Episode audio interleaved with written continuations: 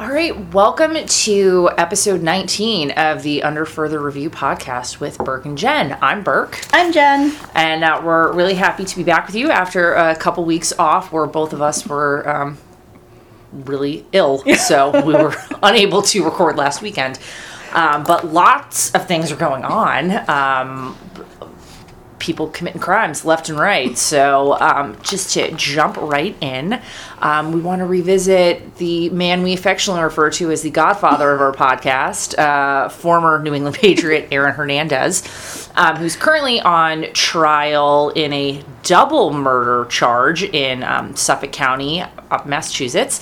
Uh, this is this would be his second murder trial in what three, Three years, years, yes. um, which I believe the theory is that the reason he killed Odin Lloyd, the murder he was previously convicted of, is because he was trying to cover up This murder. this current Yeah, this- the murder this- that he's being yeah. Mm-hmm. tried for now.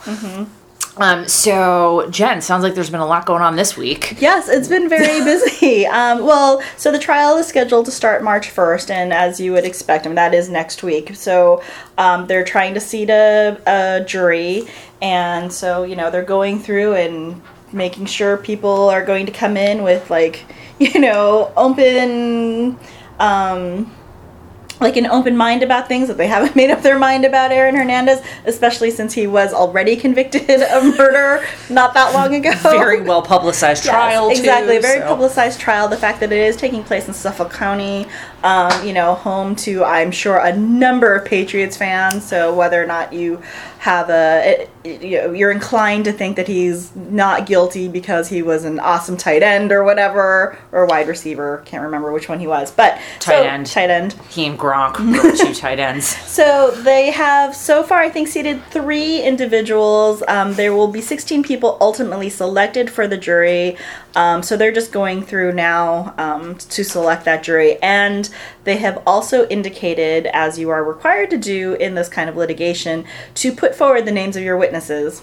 So there's been um, a lot of excitement on both the jury selection and the witness list fronts. Um, I think in terms of jury selection for folks who haven't been through a, a jury selection process, I've I've made it into the courtroom like one time and then got sent home because they had enough people. But you know, you have a certain number of um, I think they call them strikes. So- strikes. Yeah, so people you can just you have to you can throw out for kind of no cause and then if there are folks who you have a cause to not want in the jury that's i, I think in most cases that's unlimited so for example there was one woman who was excused from jury service because as part of her questionnaire she'll fill out a questionnaire usually before you get called up to have questions asked of you by the lawyers and the judge in her questionnaire she responded that she just can't believe he killed those people um, she just could not believe that he would do something like that. Um, now, she, I guess, she made that comment um, while being interviewed by the uh, the lawyers, and Hernandez was sitting just a few feet away from her. Um, needless to say, she was asked to leave. um, but they did seat a woman who has a, fe- I believe, a felony conviction for uh, like unarmed robbery or something. No, sorry, she got I thought it was shoplifting. shoplifting, and it's her brother that's got an outstanding warrant, I think, for unarmed robbery. Um, normally, you would not. See, I think most lawyers would not want to seat people who have been through the court system just because if they've had a negative. Um, uh, negative Exactly. experience, uh, they might be less inclined to um, believe that somebody was guilty. They might think like, "Well, I had a terrible experience, and I'm sure they railroaded this guy." Or yes, they will have a negative view on uh, like scientific evidence or Right. even like testimony of police officers because of their negative experience. So most of the time, you're right. Those individuals do um, not get asked to sit on juries. But when they asked her what her experience was like, they, I believe they said, "Was did you have an okay experience in the court system?" And her response was, "Yeah, sure, it's fine." That's fine. and now she's part of the jury. Um, so they're still in the process of seating jurors. Hopefully, we will have some more entertaining stories coming out of that. But I think more importantly for sports fans, That's um, right. it's interest. Bill Belichick, coach of the Patriots, has been listed as a possible witness, as has Josh McDaniels, who's the offensive coordinator. And what I thought was, I was uh, hearing about this, I was like, why would Josh McDaniel be listed as a potential witness. Mm-hmm. And apparently, he is going to testify to the meanings of some of of Aaron Hernandez's tattoos, tattoos. which I don't know what makes Josh McDaniels a, a tattoo expert? expert, or if he may have had a conversation with um, Hernandez about what they are. I am looking at. Um, the, uh, the filing from Hernandez's team um, that discusses Josh McDaniels, and it looks like it's actually the um, the state that wants to call McDaniels, Yeah, not because Hernandez. yeah, to Um, and it says that he has not been made available to the defense investigators because they were preparing for the Super Bowl. Um, and I guess the rationale for calling McDaniels is that um, Hernandez sent him a text message showing him a tattoo. Um, and they want to uh, talk to McDaniels about what the initials in the tattoo mean.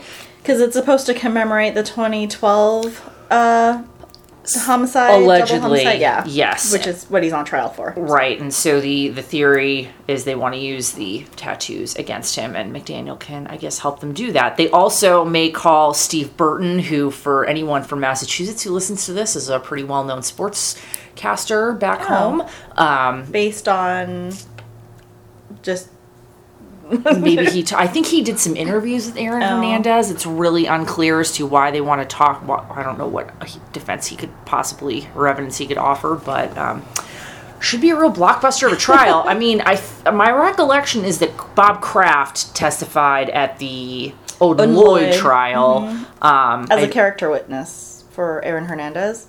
I think so. And he basically was like, I didn't know. I thought he was a great guy when we drafted him, in spite of the fact that I think up to that point he'd only been in trouble for like smoking a lot of weed and getting caught, which I don't feel like should be disqualifying for somebody getting into the NFL. I'm sure there are other people who disagree. Um, but uh, I don't recall that Belichick or um, Josh McDaniel were witnesses in that trial. Correct. Um, and on the list of witnesses for Mr. Hernandez's defense include experts who will testify or who purportedly will testify about the um, potential impacts or effects that marijuana use could have in that instead of like you know making you a generally more genial person that it actually can make people very violent and um, sort of like not necessarily have dissociative um, symptoms, but you know, like you become violent on pot. So that's that'll be that sounds like that might be a, a main portion of his defense for for his actions. I wonder if the theory is that I mean, I don't I don't know very much about marijuana smoking, but like I know with some powder drugs they can be cut with things that can then make you sick. Like in like high school biology class, we watched some video about heroin users who there was like rat poison in the heroin and they all became paralyzed and it was horrible. I don't know why we were watching that in science class, but anyway, is, can something similar happen with weed where it's like laced with something would make you horribly violent, or is the idea and maybe uh, they haven't gone to they haven't presented all their evidence yet, so we may not know, but um, I wonder if that's their argument or if it's going to just more generally be that weed just made him violent, regardless of what it might have been mixed Um, with. Yeah, so you're right. I haven't read um, the theory, the exact theory behind this. It was just this is the a, a witness who's on the list, and this is what he is known for being an expert witness on. So, um, but I do believe that you can that we can be laced with other things as well. Um, but one of the interesting things that also has come out that's related to another um, NFL star is that there were phone calls between Hernandez and Mike Pouncey. Oh, God. Who is he with the? I want to say he was with the Steelers. I don't know that he is. Mike I get him and his brother confused. Yeah, so that's what I'm doing in my head right now. So, um, the Commonwealth are interested. So Massachusetts is interested in um, getting transcripts of a conversation that he had with a former with Mike Pouncey, who was a former University of Florida teammate. And in these conversations, supposedly, um, Hernandez told Pouncey that he felt like he was being like disrespected at this club, and that you know it was the disrespect that the the two victims of the two victims were the ones who were disrespecting him, and so that there this is like sort of the motive for why um, he? Furtado and de Abreu like ended up getting shot because they were disrespecting um, Hernandez at this club. Um, and he also had a subsequent conversation with Pouncey about another tattoo he wanted to get. Like, I just think that Aaron Hernandez needs to stop talking to people about his tattoos. Yeah, so the tattoos are pretty intense. And as a uh, aside, Mike Pouncey is currently a member of the Miami Dolphins. Oh, okay. Um, I think it's his. I think is it Marcus or Marquise? His brother, I think, plays for the Steelers. Steelers? Okay. So Hernandez, um, here are some of the tattoos that are the subject of uh, all this controversy. One is a um, gun and five bullets that um, allegedly represent the gun and the five bullets that killed um, Daniel de Abreu and Safiro Furtado. Um, the gun that's tattooed on Hernandez is the same type of gun that was used in the shooting, and um, presumably there were five shots fired.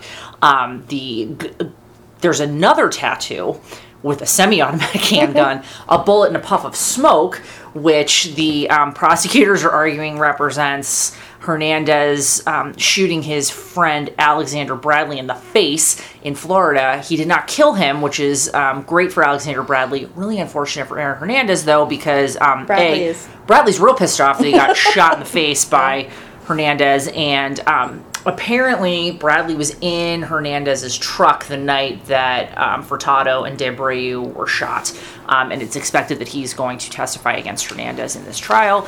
He also got a tattoo. Um, at the same time as the two gun tattoos that says God forgives, which the um, assistant DA has said is an admission by Hernandez. I mean, as a person who was raised Catholic, that's sort of a grand theme of the religion that God forgives you. I'm not sure quite what that proves, but maybe in connection with the um, gun tattoos, and it all comes together to show To paint a tableau. I just I don't know. I know this has nothing to do with the law, but like, what would possess somebody to get like multiple handguns tattooed on themselves? I it's, ugh. Um, I don't. I, yeah, I, I don't know. It, it, it is a culture that I that I don't understand. Yeah. I don't purport to understand. So he was telling Pouncey that he wanted to get a tattoo that looked like a stop sign that would say "Beware, no hesitation." Hernandez said, "You feel me? Like try me," and there's no hesitation. So. Uh, So they're trying to get transcripts of those conversations um, admitted as evidence in um, about how he felt like he was disrespected. How if you did try to disrespect him, there would be no hesitation in whatever retribution would rain down upon you. Um, so, I, on quick question as to the the, the handgun and the Yeah. five bullets, there was a third person who was like shot that night too. His name is Ray Sanchez, and he is scheduled to testify against Hernandez. Do any of the five bullets represent Sanchez? Or he is not mentioned in Okay. these um, reports, so I'm I'm thinking maybe not. I don't know. I've not looked back at the. Um, uh, exact stories about how many shots were fired that killed the, the, The two okay. victims. Um, so maybe five of them represent also shooting Ray Sanchez. What's interesting is that apparently, according to the defense's filing um, on Josh McDaniel being called as a witness, the uh, tattoos they want the Commonwealth wants to talk to McDaniel's about have nothing to do with the handguns. It's just a bunch of initials that um, Hernandez now has tattooed on himself, and they think that McDaniels can explain what those initials mean or acronyms. I don't. Oh. I don't know. The um, initials are, or the letters are CBS slash WBS slash IWBTG. I don't, think those mean nothing to me except CBS is a television network. So um, it doesn't ring a bell as anything like New Englandy or relate to Oh. the Patriots. So God knows what the hell they mean. And uh, Well, maybe we'll maybe Josh McDaniels will let us in on the secret. He will enlighten us about the the deep meanings underpinning these tattoos that Mr. Hernandez has. I mean, I think you and I know from professionally speaking that people there is a culture in which sort of like homicides are commemorated. It's true. So Aaron Hernandez is not the only person, you know, in in public life that we know of that purportedly has tattoos that would commemorate killing someone or No. And he, I feel like his big mistake, aside from murdering people, which Is- is kind of a doozy. it's a real big mistake. Probably not mistake really understates the problem, but like, why the fuck is he texting people all this information? Like, I, I don't know. I he's got his issues. and He doesn't seem like a complete moron. So I'm like, why shouldn't you know better? Like, have these conversations in person if you want to have them. Don't put them in writing, well, which I, is not legal advice to be clear. no, I think that I mean, I, I sort of think about that stuff all the time, but at the same time, I think if you are driven to the point where it's okay for you to shoot at someone mm-hmm. because they are disrespecting They're you in a bar, yeah, Yeah. like there's got to be a switch that's not flipped that says, "Oh yeah, maybe I should just talk to someone in person so there's no like trace of any communication or maybe I should stop talking to, you know, my friend Mike on the prison telephone that's probably recorded and talk to them about like how I was being completely disrespected and I'm never not going to hesitate the next time someone does that, you know. it's- and don't they tell you on the prison phones that anything you say could be recorded? Yeah. Oh, yeah. I mean, they read your mail. Like, why wouldn't you think your telephones are being monitored? And they read your email. You know, Aaron Hernandez has just made a lot of bad choices. And Yeah. it's, uh, it's unfortunate. yeah, yikes. Um, but apparently, uh, uh, kind of on the uh, uh, nice note to leave things on, um, he is very smiley and laughing in court, and he um, really likes to hug his defense attorneys. Um, so that's been commented upon by uh, the prosecution. We're not sure if he's hugging them to like get information or to make threats quietly, or if it's just that he has no physical contact while in prison and just wants a hug. There is this other theory that um, I had actually talked to my husband about um, after he was convicted of the Odin Lloyd murder, which was I wonder, you know, what he's going to do with this double murder trial Mm-hmm. coming up because it's like, is he going to get more time on top of a life sentence? A life sentence, you know, There right? have been I've seen places where they're like you're sentenced to life plus hundred years, Yeah. which seems Oh, yeah, I mean, it's but, making I a mean, statement, I guess, But, but, yeah, so I was talking to him about it from the context of like, why would he want to put himself through that if Mm-hmm. Oh, he's sure. already in jail, right? Yeah. But my husband said, well, he's going to have to go through trial, which means he's not going to be in prison.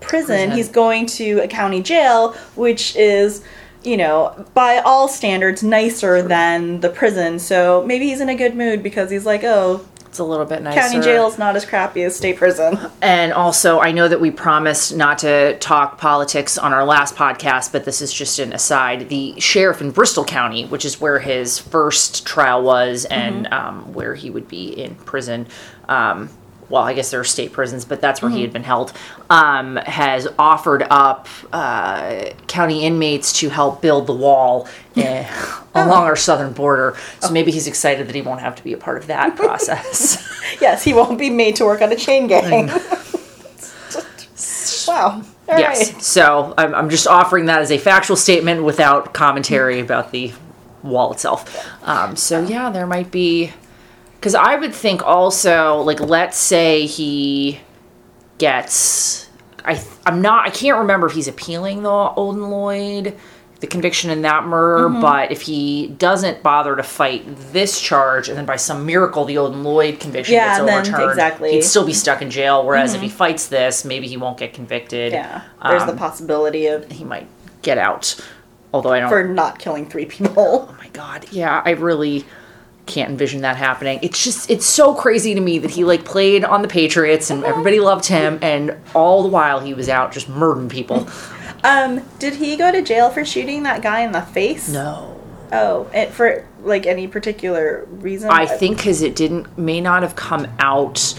I my recollection of the timing is that he shot the guy in the face in the like late winter 2013 so i think it was like february-ish and then he was shortly thereafter pretty shortly thereafter arrested for the odin lloyd murder so i think just the timing of the Mm-hmm. Oh, whole okay. situation um, may not have been conducive to him getting in trouble for the Alexander Bradley shooting, which was down in Florida? Yeah, he shot him in Miami, I think. Um, but Bradley, I believe Bradley testified in the Odin Lloyd shooting, Mm-hmm. yeah. um, or the Odin, excuse me, the Odin Lloyd trial. Um, so I think it was just a timing issue, not that he, and probably at this point, Florida doesn't see a need to like bring him to justice for shooting for an um, attempted murder versus him being prosecuted for murder. Right, Yeah. and the statute of limitations might have run by now. I don't know how long Oh. it is for attempted murder. I would hope that it's more than More three, than three years. One would one would like to think that. Continuing on our NFL Yeah. theme, but with seriously less serious circumstances, is what happened to Darrelle Revis in Pittsburgh a couple of weeks ago.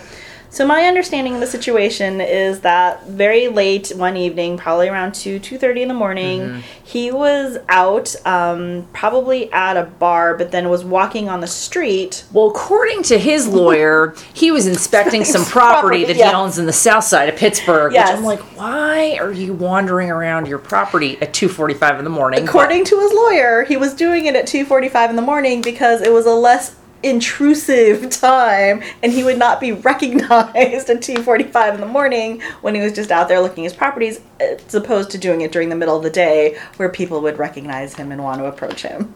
So okay. yeah, that's according to his lawyer. So Why not? He's out there um, walking around, and he is essentially confronted by two very young men. I think they're like 21, 22 Mm-hmm. years old.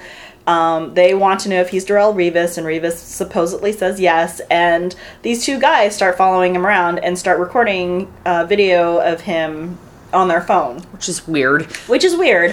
Um, and I believe that there is uh, footage or audio of him saying, you know, what are you doing? Get away from me. And I don't know. I haven't looked at the the video, but like according to some people, like. Revis is trying to actively walk away from these folks, and these two guys continue to follow him. Um, and there ends up being a physical altercation, and this is the part that gets really confusing because there's a witness who said things happened so fast, I don't know who punched who. But in the end, the 21 and 22 year olds were unconscious in the street. I'm sorry, I don't mean to laugh, but it's so ridiculous. I read this. I'm like, is Darrelle Revis the fucking Flash? Exactly. Like, what is going on? Things happened so quickly. I couldn't Oh. tell who was punching who. I'm like, it's not a melee. There's Yeah. like three guys there, maybe four, because there's also this unidentified person who um, might be the actual assailant because the witness was like, I, you know, this other guy was there. I don't know if he was the one who was throwing punches, and um, and people have said that it sounds like it's the unidentified man's voice in the video as opposed to Darrelle Revis's voice, who you can hear talking. Right. So Darrelle Revis's attorneys have said basically there's there is this video talking. I, I think it, some of it's in the aftermath of the assault, um, so you don't see exactly who's punching who, but that the voice on the tape saying that they committed the assault is not Darrelle Revis, and that once that is established in court, this whole thing will go away.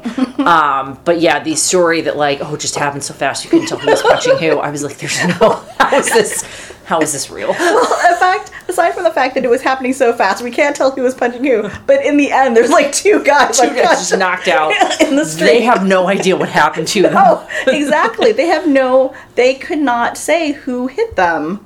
So let's arrest the famous guy. Exactly. So that's the problem that I have, which is he has been charged with four felonies, um, including two felony counts of aggravated assault, one felony count each of robbery and conspiracy, and a misdemeanor count of terroristic threats.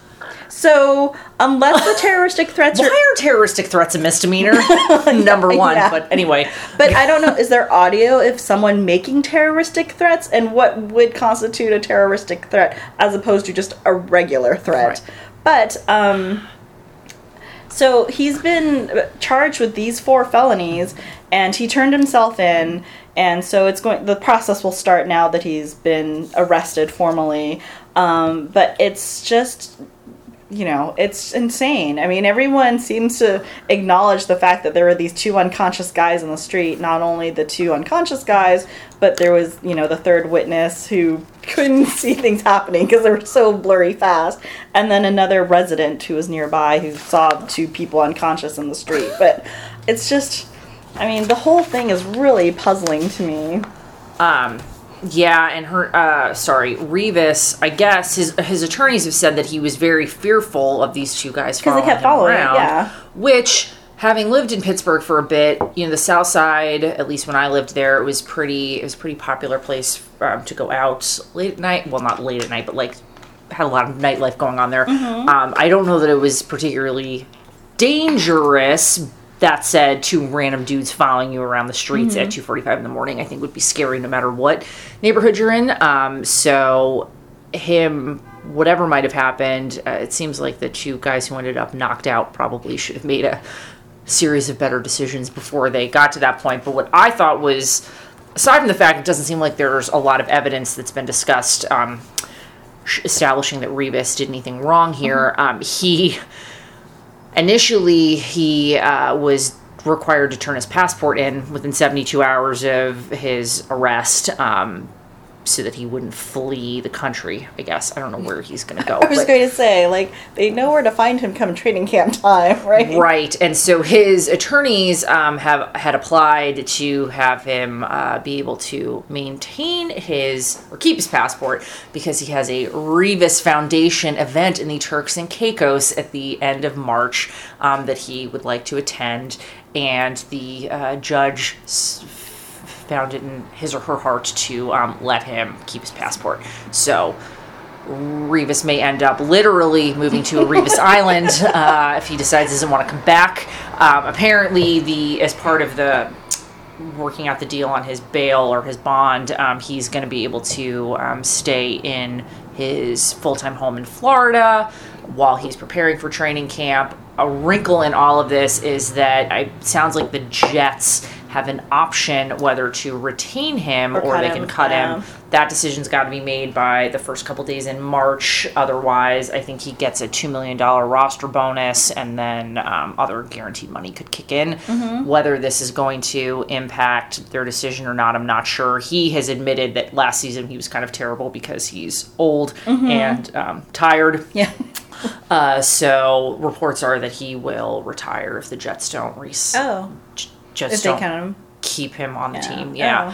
Um, so that would be a sad resolution to the story, but um, we'll see, Yeah, see what I, happens. I mean, I have just so many questions because it's it seems like the video, the witness accounts, just has created more questions than they've answered. When in fact they shouldn't. Having a video and people actually seeing what happened should not be creating more questions. no, but- and it seems like they've really charged him with some pretty significant crimes Exactly. Mm-hmm. on really thin evidence. Um, yeah, I don't understand why this wasn't a situation where you're like, we're just going to do some investigating and talk to these, you know, talk to these witnesses some more and try to see if there we can build a timeline as to what happened and identify that identifiable flash person who comes in and punches people and then vanishes. runs right? away. Yeah. Yeah. and you know, there was something, I mean, it doesn't sound like it was quite as uh, dramatic, but over the summer, you know, Draymond Green got Trouble in a bar, for yeah. punching somebody in a bar and um, definitely did not escalate to this level of being charged with like multiple felonies and Mm-hmm. Yeah. Mm-hmm. having his passport revoked. So um, it'd be interesting. It'd be interesting to find out what it was about um, This this incident. incident. that caused that level of, of charging. yeah, terroristic threats. That's intense, yeah. Mm-hmm. Um, and I think that all of us are probably very, probably sensitive to, you know, allegations of terroristic like threats these days. So yeah. I just. it's just so weird. Yeah. Anyways, um, so moving on from a puzzling situation to another puzzling situation. Um, Harrison Ford, I think it was last week, mistakenly flew his private plane over a commercial airliner in while he was attempting to land at John Wayne International Airport in beautiful Irvine, California. Um, he so I I didn't realize that a large airport and obviously John Wayne is not as large as LAX or SFO, but it is still a pretty large. I mean, it's a big airport. Southwest and- flies there a lot. yeah. Um, so I don't understand why private planes are able to land at a commercial airport, especially during regular like Mm-hmm. Business hours. Business hours, yeah.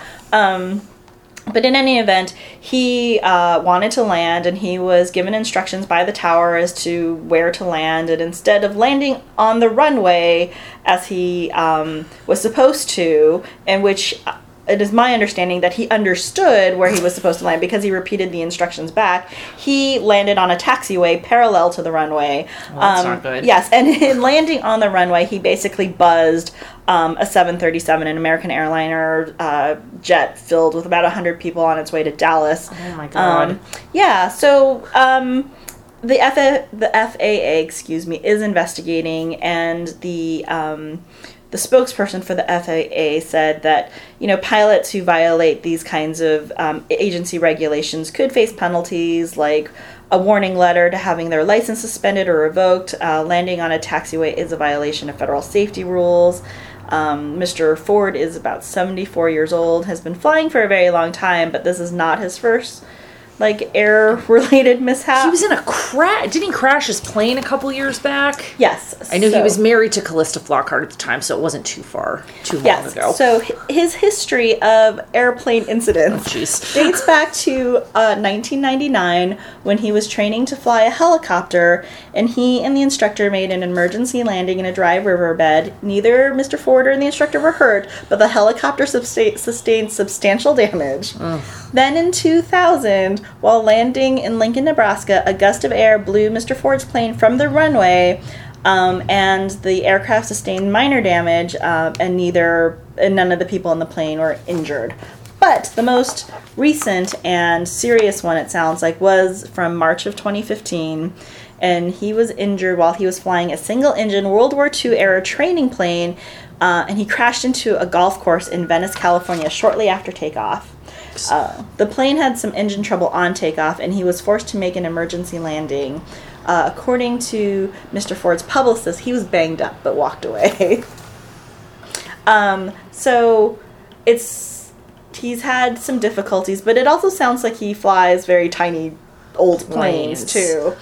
Yeah, and it's. Uh, so I fly in and out of Burbank Airport a lot, and I think they have a number of private jets, although I think they're bigger, like the kind of corporate The corporate G5, size ones. G6 jets, so it would be a little less. Uh, I guess it would be a more significant problem if they buzz the top of a 737. Um, but yeah, I, I'm just I'm kind of at a loss. Like how if you understand where you're supposed to be landing and what do you what do you what are you doing, Harrison? Let's, So, I don't mean to be ageist about this, but I think that it could. I mean, he's 74 years old. And in thinking about how old my parents are and then adding years to that, Yeah. or thinking about how old my grandmother is and subtracting a A few bit. years, yeah. It's like, I'm really not so sure that it's such a great idea that, um, you know, he'd be up in the air. yeah. Um, I have a friend who has his pilot's license, and at the time I flew with him, he only had um, like the instrument. Oh, no, he didn't have an instrument He rating. just had the daytime, like, exactly, mhm. and it's I mean it's intense. Like there's a lot of information flying Mm-hmm. at you, and you know it's I mean if you make a mistake in a, when you're driving a car, like Mm-hmm. it wouldn't be great, but most people survive car accidents. I think if you make a mistake when you're flying a plane, like that just can go very badly very quickly. Yes. like there's not a lot of room for error, and it seems like it's a pretty complicated process. Mm-hmm. So to your point, not to denigrate the um, our elders, but. Uh, yeah, I wonder if that's he just got confused or what Mm-hmm. happened. My understanding of sort of the consequence of this is that he's not being um, there's not a criminal investigation or anything, Correct. but he may lose his pilot's license Correct. as a result of this. Um, and you know, and I'm not saying that um, it is because he was confused or whatever, but you know, people. And I think under FAA guidelines, commercial airline pilots have to retire at 60. Um, So, you know, this is Harrison Ford is 14 years beyond the mandatory retirement age for commercial airline pilots. And, um, you know, Is Captain Sully less than sixty? he might have been less than 60 at the time At of the the time. thing, at the time of the uh, bird incident. Right. Um, So, um, yeah, so I, I, he's not going to be criminally charged with anything. He could lose his pilot's license or um, maybe be restricted or something. he sounds Um, like a little bit of a menace, so yeah. it might not be such a bad thing for him to not be flying our friendly skies. uh, John Wayne. Do you fly out of John Wayne very much? I've never flown Okay. into John Wayne. No. So I think at John Wayne, because I sometimes fly into Burbank, sometimes fly into Mm-hmm. Irvine, but I think at John Wayne it's the one because it's of where it's situated, you literally upon takeoff, you take off at such a steep angle that you are you are on the runway for a few seconds and you're straight up in the air. That's also an issue in Burbank. Oh really? Okay. Yeah. I know one of those two. It's you were. It's just And Burbank Straight up into the air. also got noise restrictions, although it's weird because the signs say they're voluntary, that you can't land, I think, Between before certain maybe 6 a.m. yeah. Mm-hmm. and after 10 p.m. Um, but the reason I know about Burbank, I, I've never noticed that it's a real steep incline when you take Mm-hmm. off, but um, Tituss Burgess, who is one of the stars of The Unbreakable Kimmy Schmidt, did a, I think it was an Instagram story about um, flying in a private plane with Tina Fey, and their plane took off at a really steep angle, and a bottle of champagne went flying backwards, and she caught it out of midair, according to the colour. Like a story. superhero. Yes. So he was um, really excited about telling that story, and the commentary was because at Burbank, you basically have to take off straight into the air. oh, so maybe it was Burbank and not John Wayne. But what? Either way, one of those two. Just beware. It can be very, I think they're both pretty small airports, so it might be a little bit of, um, there may not be a lot of room for error if you've got kind of short runways and abrupt. Yeah, but I think the reason why is because of the noise restrictions, and you can't just have that long takeoff because it, you're just in a neighborhood, like a residential neighborhood. Yeah, is John. Wayne in the middle of a neighborhood? Yeah, it's right across the street from UC Irvine. Oh, yeah, Pretty that much. sounds terrible. Yeah. Okay. So switching gears from, you know, Harrison Ford, whose situation is, you know, amusing to us, to something probably more serious in that, um, you know, someone lost their job, but also because this is this is something that Brooke and I do on a day to day basis. So we're not familiar with the situation, but we are familiar with the legal impacts of the situation. Um, earlier in February, the New York Times fired its what I've read to be its second string theater critic, Charles Isherwood, um, based on. Well, I can't say really based on because there's been some confusion about that. Uh, the Times alleges that he that Isherwood sent messages via the New York Times email system and probably the New York Times email address, complaining to uh, famous Broadway producer and producer in general, I think Scott Rudin, Yeah. about the uh, assignments that he was getting and also complaining about his colleagues. And um, the Times fired him um, based on these emails. So there's been a little bit of confusion, as I said, as to the basis for um, the firing. Some have said that it's because Isherwood's relationship with producer uh, Rudin has been too cozy and that violates the New York Times ethical standards and policies and practices. Um, others have said that they're using it as a cover for basically the fact that no one really liked him in the office and he was kind of a pain. I mean, he sounds like a real asshole, but that's not necessarily a reason to fire somebody. Um, and normally in the private sector, I would say you could fire someone for just being an asshole. No. But the twist here is that uh, Isherwood is a member of the Newspaper Guild, which means that he is represented by a union and probably by a contract, which it sounds like includes a provision that says you can only terminate me if you have just cause. And just cause is defined in a variety of ways, but it essentially means that you can't fire someone just cause. like, you have to have an actual basis in fact for um, terminating or separating someone from employment. And most of the time, it also includes progressive discipline, which means that you cannot unless the misconduct is really egregious you know you have to have like a series of steps before the final act of termination which could mean like written warnings or a counseling or suspension or demotion before being ultimately fired. But i don't know that the newspaper guild necessarily has progressive discipline but it does have just cause which means that isherwood um, needs to be provided a substantial reason for his termination. Right, and the what's a little tough uh, in talking about it is that the Times has basically taken the position that we don't discuss individual um, personnel matters publicly. Uh, they are now Isherwood is now taking the whole thing to arbitration, so that would certainly make the make sense that the New York Times is even less inclined to talk about it publicly. But what they've said is that there is, um, you know, it's not. Let's take a step back. The emails that have been released, kind of, or discussed publicly, are basically Isherwood making like shitty remarks about his employer and about the top string um, critic Ben Brantley, and just being like snarky and mean, which I'm sure many of us have done. Um, not a great idea to do it on company email, but you know, people make mistakes. Normally, not that big of a deal. Um, and the Isherwood camp is saying that's why he was fired because the Times is mad at him for saying like mean, Mean things, things about, about them the- mhm. to Scott Rudin and some. Uh, there was, I think, at least another publicist or producer who he sent this email to. Mm-hmm. The Times has come out and said, you know, uh, firing somebody is a really big deal, and we wouldn't do it kind of if it weren't. if it weren't very serious Mm-hmm. and um, basically said something to the effect of there's there's more to this it's not just him being critical of Mm-hmm.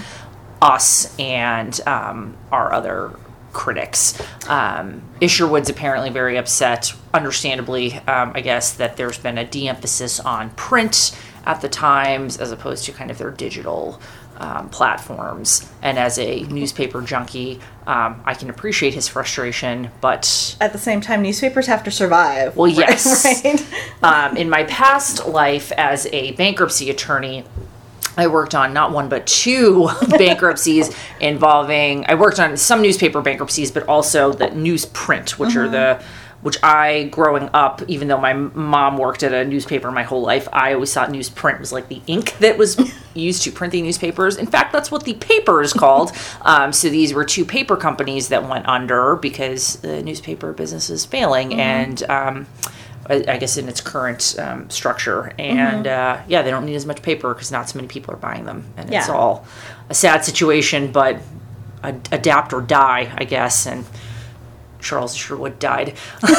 or he's Metaphorically. he's, he's fighting the fight. Um, so it also raises some other issues which uh, we deal with uh, professionally. Mm-hmm. Um, one, which is your employer's ability to access and review the emails that you send on your work computer, especially if you're using your work email address to send Yeah. such uh, correspondence. So most of the time. You will probably in your employee handbook somewhere have a policy about you know your employer's ability to review at any time you know any sort of internet stuff that you do on your work computer um, even if it's a laptop that you bring home.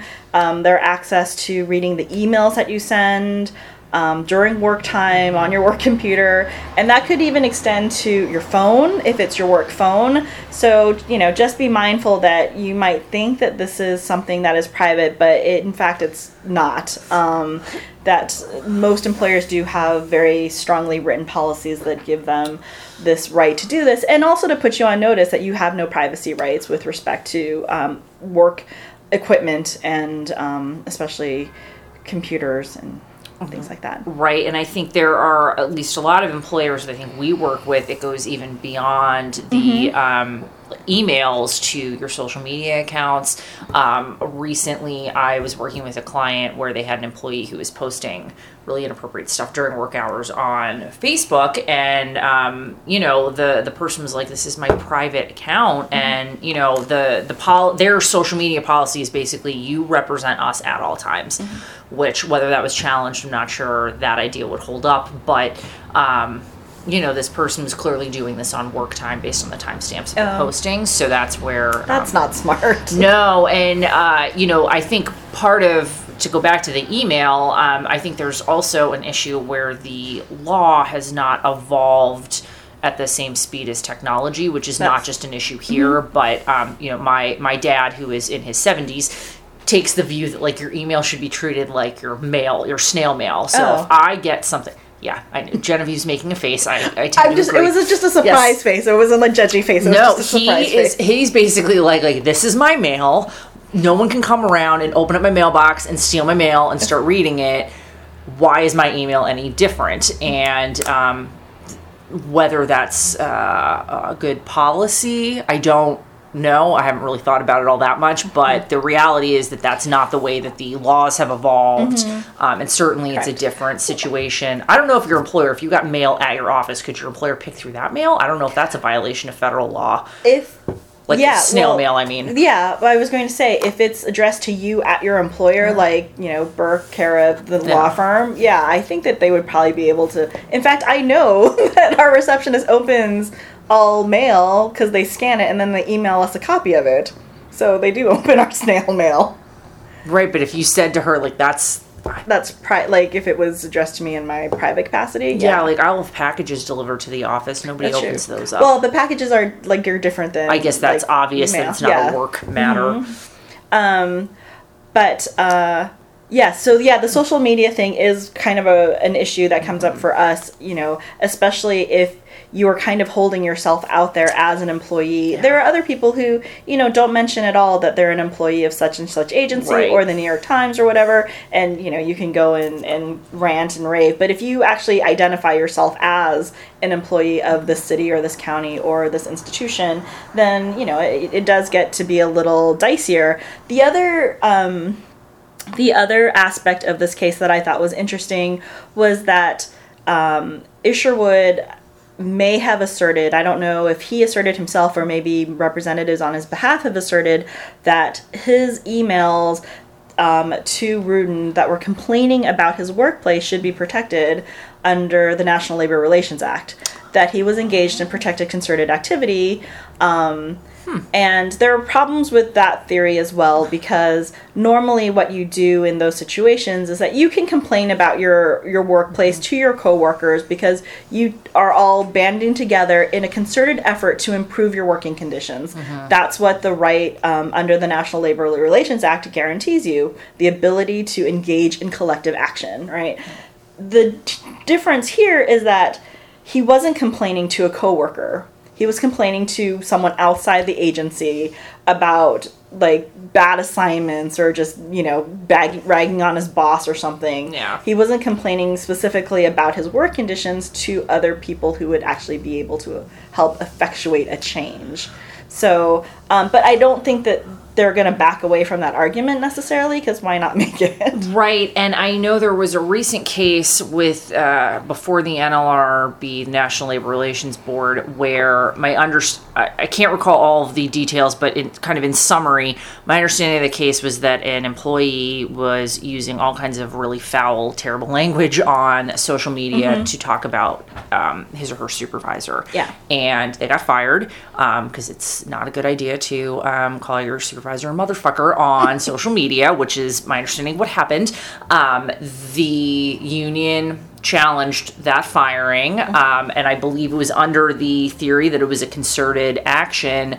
Um, and they were reinstated. The the NLRB found that you know they have the right to. It's you know it's not nice, but they've got the right to make say these these things yeah criticisms, um, which I, I don't know, I think is debatable, and especially in this forum where it doesn't, at least, it didn't sound like the um, speech was directed solely at other employees, so they could all work together to, you know, deal with the supervisor. It was just kind of blasted out into the world, um, but. uh, Based on that precedent, if that's if those facts are all accurate, um, that might be where Rudin's coming from, Yeah. and I'm sorry, where Isherwood's coming from um, in his theory of his case. Yeah so um so yeah it's just you know just another interesting little um facet to this case which i'm sure probably fascinates a very small segment of the population those people who live in new york and theater goers right Although there are, uh, there's a much wider uh, universe of people who talk shit about their bosses. So Yeah, that's this, very true. this might be something that's of interest to them. So So, um, Isherwood, and this might also widen the audience of people who are interested, but he wrote, um, he also writes fiction. Uh, and one of the books that he's written is called Wonder Bread and Ecstasy The Life and Death of Joey Stefano, which is about a um, dead porn star.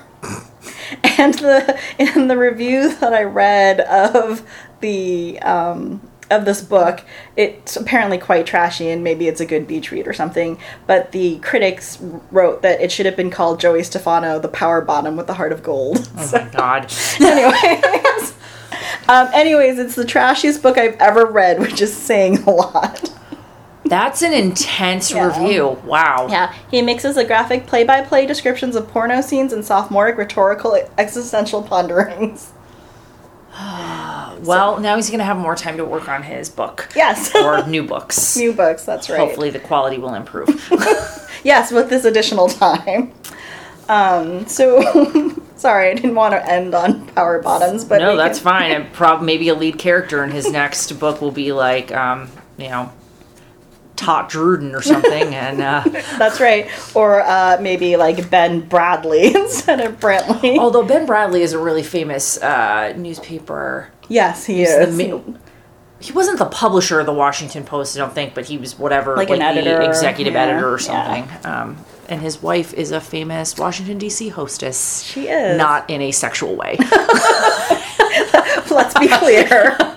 I don't want to get sued for libel by Sally Quinn. yes. Uh, Uh, maybe socialite is a better.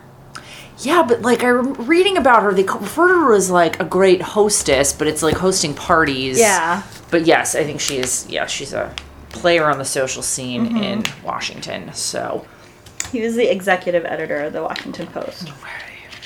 Yeah. So, um, famous for the Watergate. He was the editor um, when the Post broke the Watergate. yeah, actually, we uh, I was just watching um, All the President's All the Men. President's Men recently. It was on cable. Just couldn't turn away.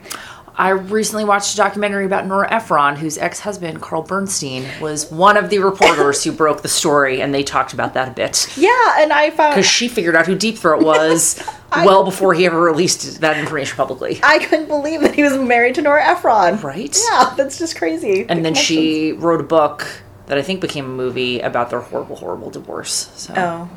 he cheated on her. She was pregnant, and um, Yes. She, being Nora Ephron, not the woman that he had an affair with, and they split up. And anyway, Yeah, and and now and their story went on from there. Um, so moving to our fifth topic for today, um, I'm gonna let Burke give the background on this because it's beyond my comprehension. So, um, two kind of mildly famous people uh, Robin Thicke, famed uh, singer of Blurred Lines, and Paula Patton, who is an actress. I'm not quite sure she's really famous for anything. She was in Warcraft, she was in A Mission Impossible, Mission Impossible Ghost movie. Protocol. Uh, she's in something else that I can't remember. But anyway, um, two sort of, you know, B list celebrities, I guess, um, are in the midst of a really ugly custody battle. Um, as a little bit of background on these two, um, they grew up in LA. Robin Thicke is the son of famed TV dad Alan Thicke, rest in peace. Um, eh, both growing up in LA, met when they were um, teenagers, and basically were together for like nearly 20 years. Uh, got married in, I think, 2005, um, had their first and only child, um, Julian, in 2010 Yep. um, they're they seem to have a um, bit of a um, combustible relationship. I don't know, I might be overstating that, but um, there were I think it's fair. they they seem to like they they loved very hard and also would get kind of angry and things would blow up. For example, um, Paula Patton talked about once she was convinced that Robin Thicke was cheating on her when they were, I think, in college. Um, so instead of like having a conversation about him Or breaking up with him about it, or yes, breaking up with him, she instead like drove over to his house and hid in the bushes outside his home to like see what was going on.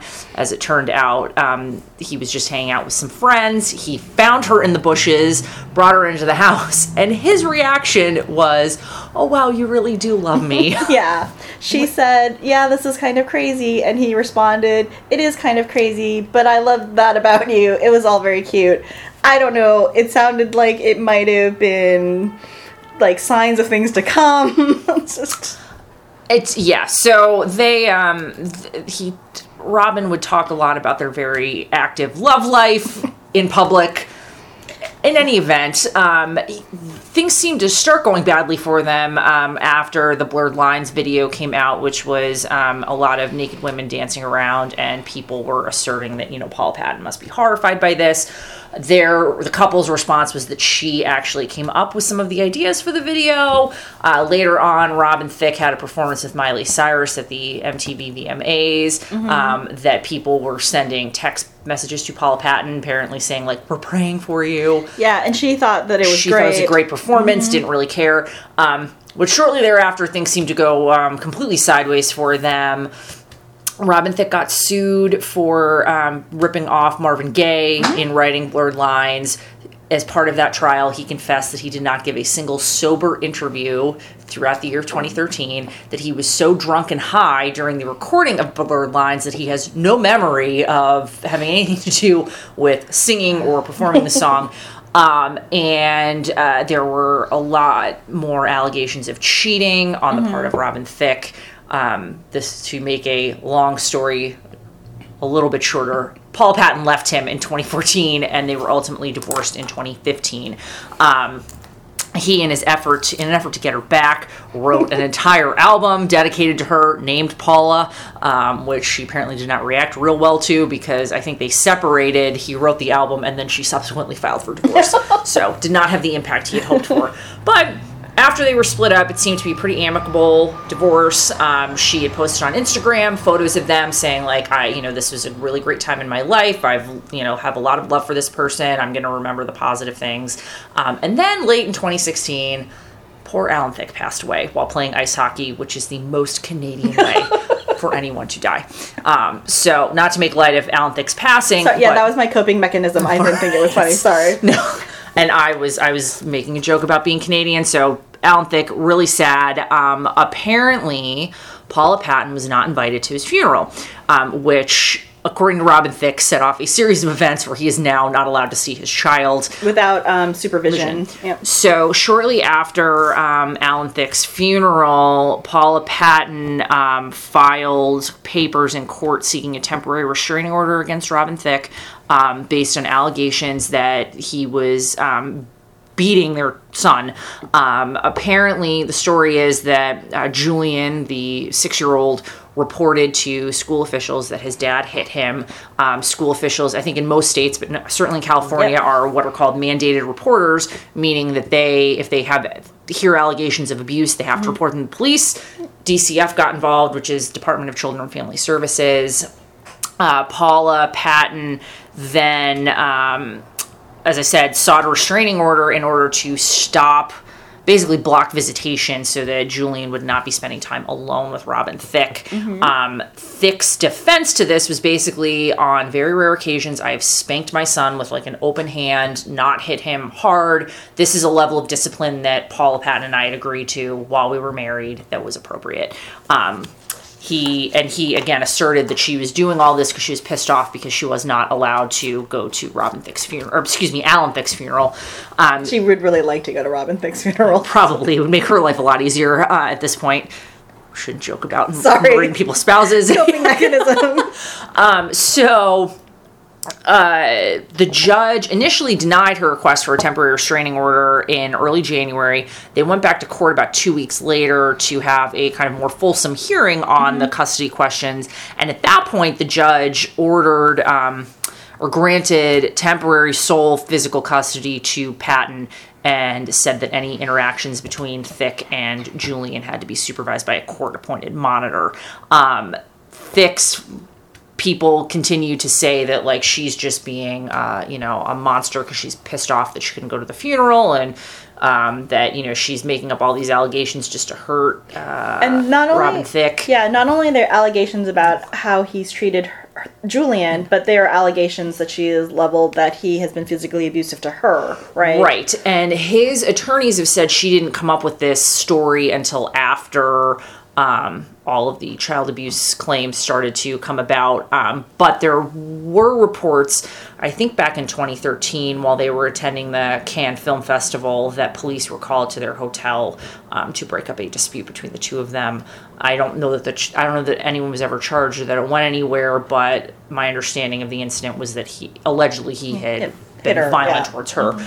Um, so Patton now has um, temporary kind of sole custody. Any interactions with any visitations between Robin Thicke and his son are meant to be monitored by the court. There has since been that was about a month ago that that um, order was entered. Since then, there's been some controversy about um, whether Julian, the six-year-old, whose um, apparent his favorite restaurant is apparently Nobu, um, a very famous and expensive sushi restaurant. For those of you who've never been to Nobu, um, uh, that Julian just is terrified of his father. He's having all kinds of like emotional, really uh, dramatic, and I don't mean that in like a Episodes. um, pejorative way. But yeah, he's having really kind of intense reactions to having to go spend time with him. And so um, Patton. I guess there were some reports that she just was saying, I'm not bringing him to see Robin Thicke. There was an incident in a park in Malibu where, according to Robin Thicke's team, Paula Patton just refused, just never showed up. And then randomly, her housekeeper called the cops to come and say that Robin Thicke was violating the restraining order because, as part of, I think, as part of the custody arrangement, uh, a restraining order was also entered against Thicke, where he had to stay a certain uh, number of feet away from Paula Patton and could only be around Julian in the presence of this court monitor. Um, the story was from Thicke's people that um, he got out of his car when he was supposed to be picking up the kid at the park. And the way that the transfer is supposed to happen is Paula Patton gives her son to the court monitor, and the court monitor goes and finds Robin Thicke. So, long story short, is there's a lot of he said, she said going back and forth. Um, I don't know, with respect to the park incident, I don't know that there's been any kind of uh, neutral review of the facts to figure out who was telling the truth. The sheriff's department, my understanding is the sheriff's department showed up after they were, so somebody called 911. The sheriff's department got there, and Paula Patton and her son were gone. Um, yes, so uh, the Department of Child and Family Services has not made any statements, as they shouldn't. So Yeah. I'm not surprised. I'm just saying that there has been no independent verification of the he said, she said. Um, going back to uh, what you're starting to talk about with Nobu, the most recent allegation, I think, is that Paula Patton has said that um, Robin Thicke is wining and dining the social worker who's supposed to be the court ordered monitor um, by taking him or her to Nobu and, and splashing out on a on a pricey dinner for the social worker. Um, Robin Thicke's attorneys have said, no, this is a situation where Julian wanted to go there for lunch, and It's so it's his favorite restaurant. Even though he's six. So that's where they went, and because the court ordered monitor has to be with Julian at all times, they were at the restaurant but sat at a separate table within visual, visual and auto, auditory distance, but um, had a glass of water while. Uh, Robin Thicke and Julian had their visit, so it was not a situation where there was wining and dining and romance in the air. And I want to say, I don't know if this was the same incident, but I read about another Nobu incident with Robin Thicke and Julian that Robin Thicke wanted to take Julian to Nobu because it's his favorite restaurant. And Julian flipped out and didn't want to go with him and wanted to stay with his mom. And Paula Patton refused to comply with the visitation Yeah. requirements. Um, may have been the same situation, although I think in that one they didn't actually ever end up going to Nobu because Julian was upset and didn't want to go. Wanna go. Um, so there is some additional. There was a hearing on Friday, um, and the custody hearing. So uh, just for those of you, for anyone who's interested, a lot this this particular custody is kind of excuse me hearing is sort of split up into two parts. One was the preliminary relief to get the temporary restraining order in place and figure out what was going to happen until they got to the actual substance of the trial, which is the question of whether Robin Thicke Would hits have- his kid and whether that should impact permanently their custody arrangement. Mm-hmm. So that trial is set to start on March 6th. Um, apparently, there are 26 witnesses, Yes. and they expect the trial to take about two weeks.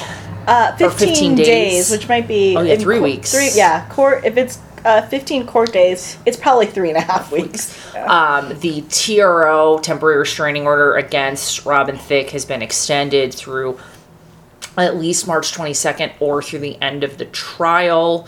Um, and it just seems like, I don't know, the whole story.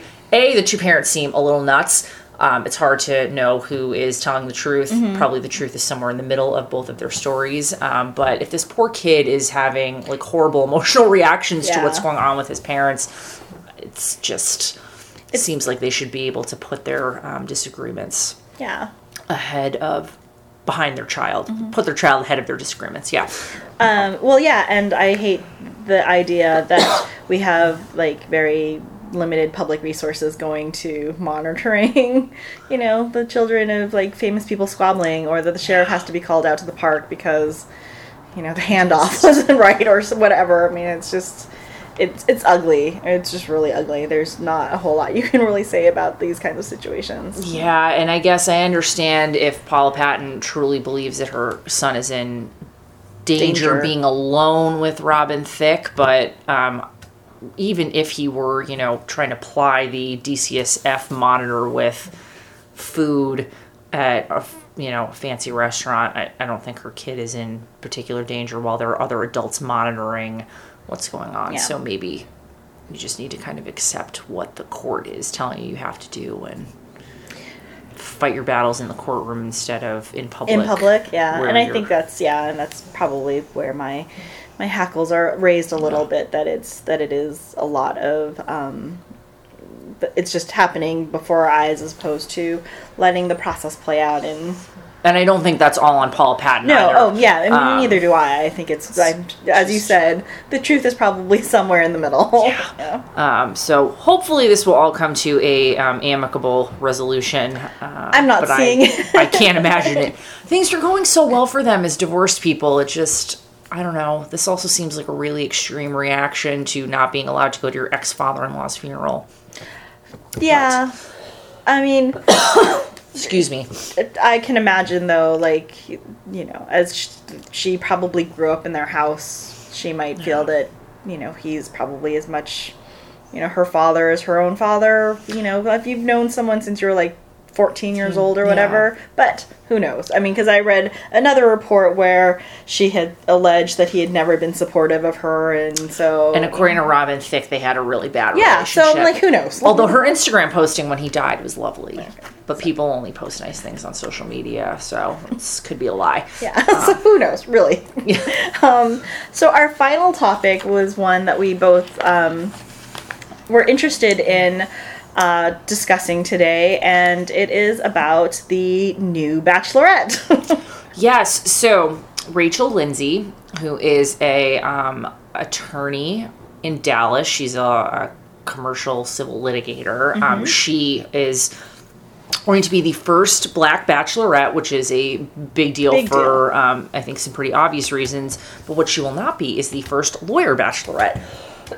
or the first lawyer contestant um, in either the Bachelor or the Bachelorette series. So I don't watch the Bachelorette or the Bachelor. Um, I know of it because you know my job is to be a student of pop culture. but um, more recently, probably in the last couple of years. Uh, just from listening to people like Juliet Litman or Bill Barnwell and Mina Kimes talk about the Bachelor. professor. yes, talk about the Bachelor. That actually I find more entertaining than watching the show itself. And the only season that I kind of actually watched most of was the JoJo Fletcher one, only because of the Aaron Rodgers, uh, Jordan Rodgers situation. Still has not been resolved, by the way. Yeah. Those oh, two exactly. brothers Oh no, I think it got worse. Like over the Yeah. playoffs, it got worse. It sounds like. Um, but the the idea is, and this actually comes from an article that was written on the Ringer um, By Ben week. Lindbergh. Yes, Yeah. who basically questioned um, really a lot of things about lawyers being on a show like The Bachelor. Like, what kind of impact does it have on the career of the attorney um, professionally? And because, you know, as we all know, and I've only seen, what, uh, maybe a dozen episodes over the life of this very long running reality television program, but there's a lot of editing that goes on, and not a lot of people come out looking great on these shows. No. Um, so I watched both the Ben Higgins season um, and JoJo Fletcher. So JoJo was a contestant on Ben's season of The Bachelor. And she was a delight, and so they made her the Bachelorette. Very similarly, um, the current Bachelor, Nick Viall, it's spelled like vile, and from what I am hearing about him as a person and a contestant, probably that's how it should be pronounced, but whatever. Um, Rachel, the new Bachelorette, is a contestant on Nick's season of The Bachelor. But she's been bounced, right? No. Oh. So she hasn't been bounced yet. The problem is that the story about her becoming the next Bachelorette broke. Was Oh. getting like reported by spoiler websites and the TV, uh, ABC and its infinite wisdom decided it would be better to basically spoil a part of this season of The Bachelor than to let the news about her becoming the first black bachelorette get out Yeah. without them being able to make an official announcement ahead of time. Oh, well, okay. Now, there's a lot of speculation about like, is she maybe she'll get all the way to the final two and then decide like, I don't want to marry you, Nick, um, because, Because I have this other job waiting for me. and apparent because apparently I've not watched the season um, because watching the first season I watched The Bachelor made me feel like a bad person, so I couldn't bring myself to watch it. But um, apparently, he's got really the two of them have really great chemistry, and everyone who at least the recap shows that Genevieve and I listen to, um, they are. Um, really having a tough time understanding like what the hell goes wrong in these next couple of episodes that she gets kicked off so um Anyway, Rachel, another interesting piece of this story is that Rachel's father is a federal district court judge in Dallas. Um, and as part of the whole Bachelor franchise, they do what are called hometown visits. And Interesting. yes, and so Nick went home to visit all of the, he has the four final contestants, goes home to visit their families, and Rachel's dad refused to appear on the show.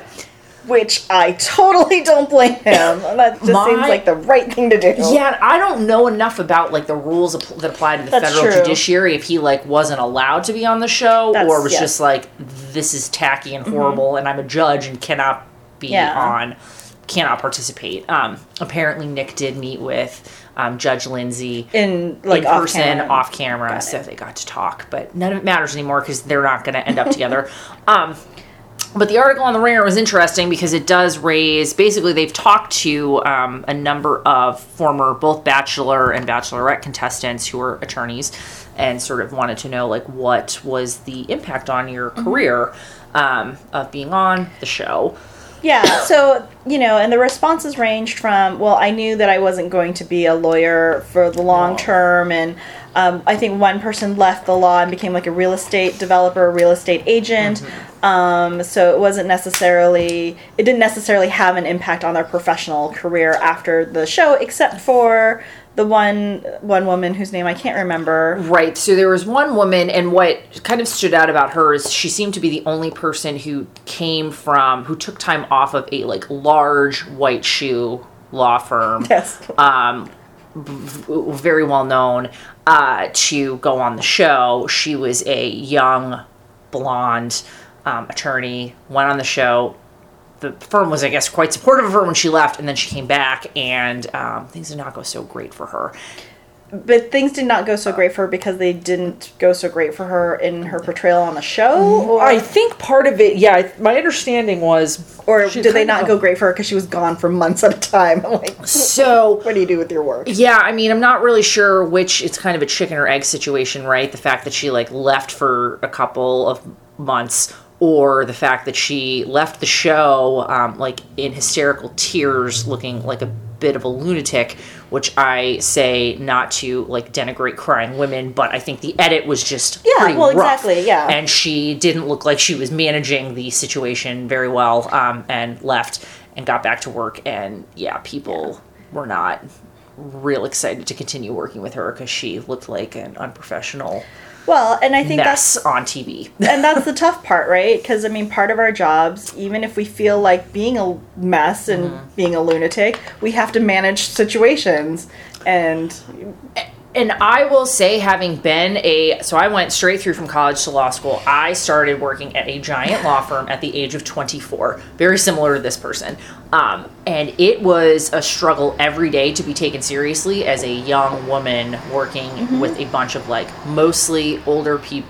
I mean, most Older associates are around my age, but like the partners I was working for, this Mm-hmm. very senior counsels, they were kind of yeah middle aged to older white men, Mm-hmm. um, and to erode your credibility by going on a dating show where I mean you're throwing yourself at some guy who you've known for you know a couple of weeks and the way the show is set up you I mean you're escalating your whole relationship very quickly. Oh, yeah, you're expected to have like very deep feelings for people real fast and I just I hate to use the word crazy pejoratively but like you watch these folks and it's both it goes both Both- yes, ways. It's, it's on the both the men and the women, too. yeah. just like this is crazy. You've known this person for a month. They're dating 25 Yeah. other people and then the ba- and the like the star, the bachelor, the bachelorette, you know, will be like, well, this person hasn't shown that they love me. It's like you've known them for three weeks. Well, normal people wouldn't think that. Oh yeah, I'm in love with this person. But it's not even you've known this person for three weeks, but you've known this person for like bits and parts of three weeks, Yes. right? Because you don't spend all of your time. Like maybe I could understand if you were twenty four seven with the person for a month, you could possibly feel these things. But you are limited in how much interaction you actually have with this individual. And when you they do so at the end of every episode before the rose the infamous rose ceremony they have I think they call them cocktail parties um, and so my understanding from listening to interviews with producers on the show are that like you're basically plying the contestants with, With alcohol, alcohol. with not a lot of food for like 12 hours Yeah. so I don't know if I were tired and drunk and emotional like I might look like Yeah. I'd lost my mind on national mm-hmm. television, and then I don't know that I would hire that person as a Yes. lawyer. Yeah. like it's like, oh, you're the you're the girl who cried on mm-hmm. TV and like had makeup running all over her face, and then you know took her shoes off and staggered out to a limousine. Like this is just, mm-hmm. it's not a good look.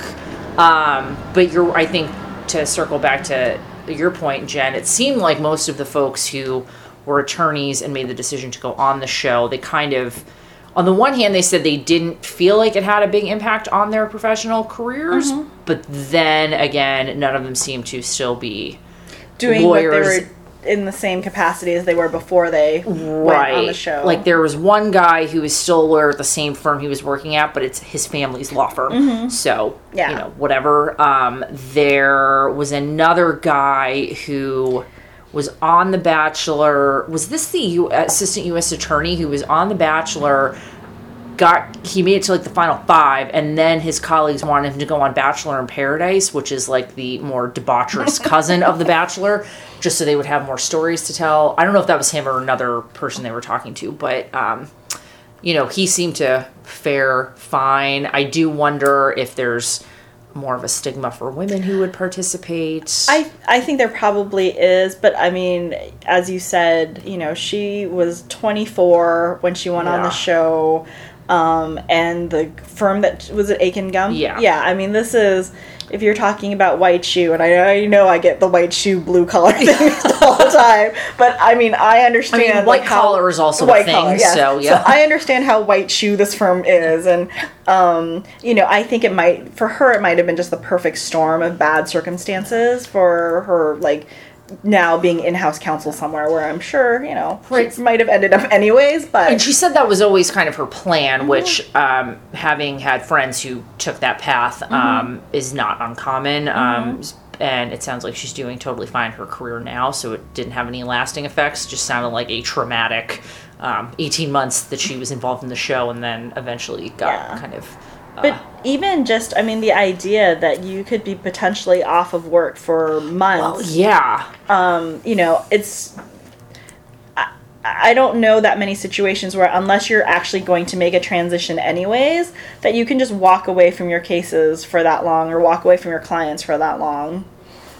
I mean, it's No. just- and there was one of the people that was interviewed for this article talked about he was a very young lawyer. I think he actually went on the show in Oh, the br- while he was waiting to find out his, His bar results, of results, his bar exam. Yeah, and now has said like as a kind of established attorney, I can't imagine how you walk away from your work for Mm-hmm. um, you know 10 or 12 weeks. I think if you make it to the end of the show, it's uh, ends up being like a 12 week commitment or something. Um, yeah, it's a long time to Mm-hmm. Yeah. not be able to because I think I don't think they let you have access to like emails or your phone or anything.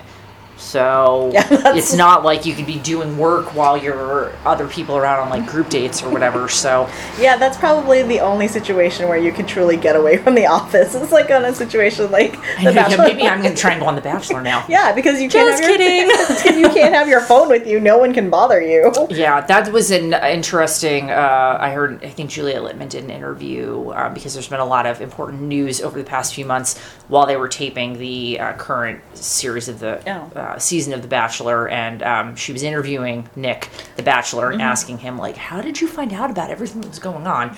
He didn't have a really good think the producers would share with them, but didn't actually let them watch the news. That's just crazy. Maybe that's how the newspaper industry could resuscitate itself by like providing newspapers to contestants on these shows who are, you know, effectively like electronically out off the grid. Uh, yeah, I mean, I think they don't want. I don't know. Uh, maybe they don't want them to watch the news to keep them in a bubble. But Like the news is. I can understand why they wouldn't want them watching like seeing like blogs or gossip. yeah, sites, exactly. guess, but, the, news, I don't yeah, that just doesn't make any sense to me. I would go. I would lose my mind if I was without television for 12 Well, weeks. So yeah, I, I- can't imagine. I mean, there are a number of reasons I would not go on The Bachelor, but uh, yeah, just not having any contact with the outside world for Yeah. 12 weeks. But I think that also makes that's what makes these contestants come across as like lunatics. Again, Yeah. not pejoratively, but um, you are in this really like lab setting where you are just interacting with these people. You don't really have that much information from the outside world, and I mean, it's just Lord of the Flies, both sides, Bachelorette and Bachelor. It's just Lord of the Flies in there. Um, I had a woman I worked with when I was working in New York. Her sister was on a season of America's Next Top Model, and apparently, to get like better stories, they would drive them out to a site where they were going to do. Um, you know, a shoot or that week's shoot, and then they would just like force them all to stay in the van for hours goodness. and not give them food or water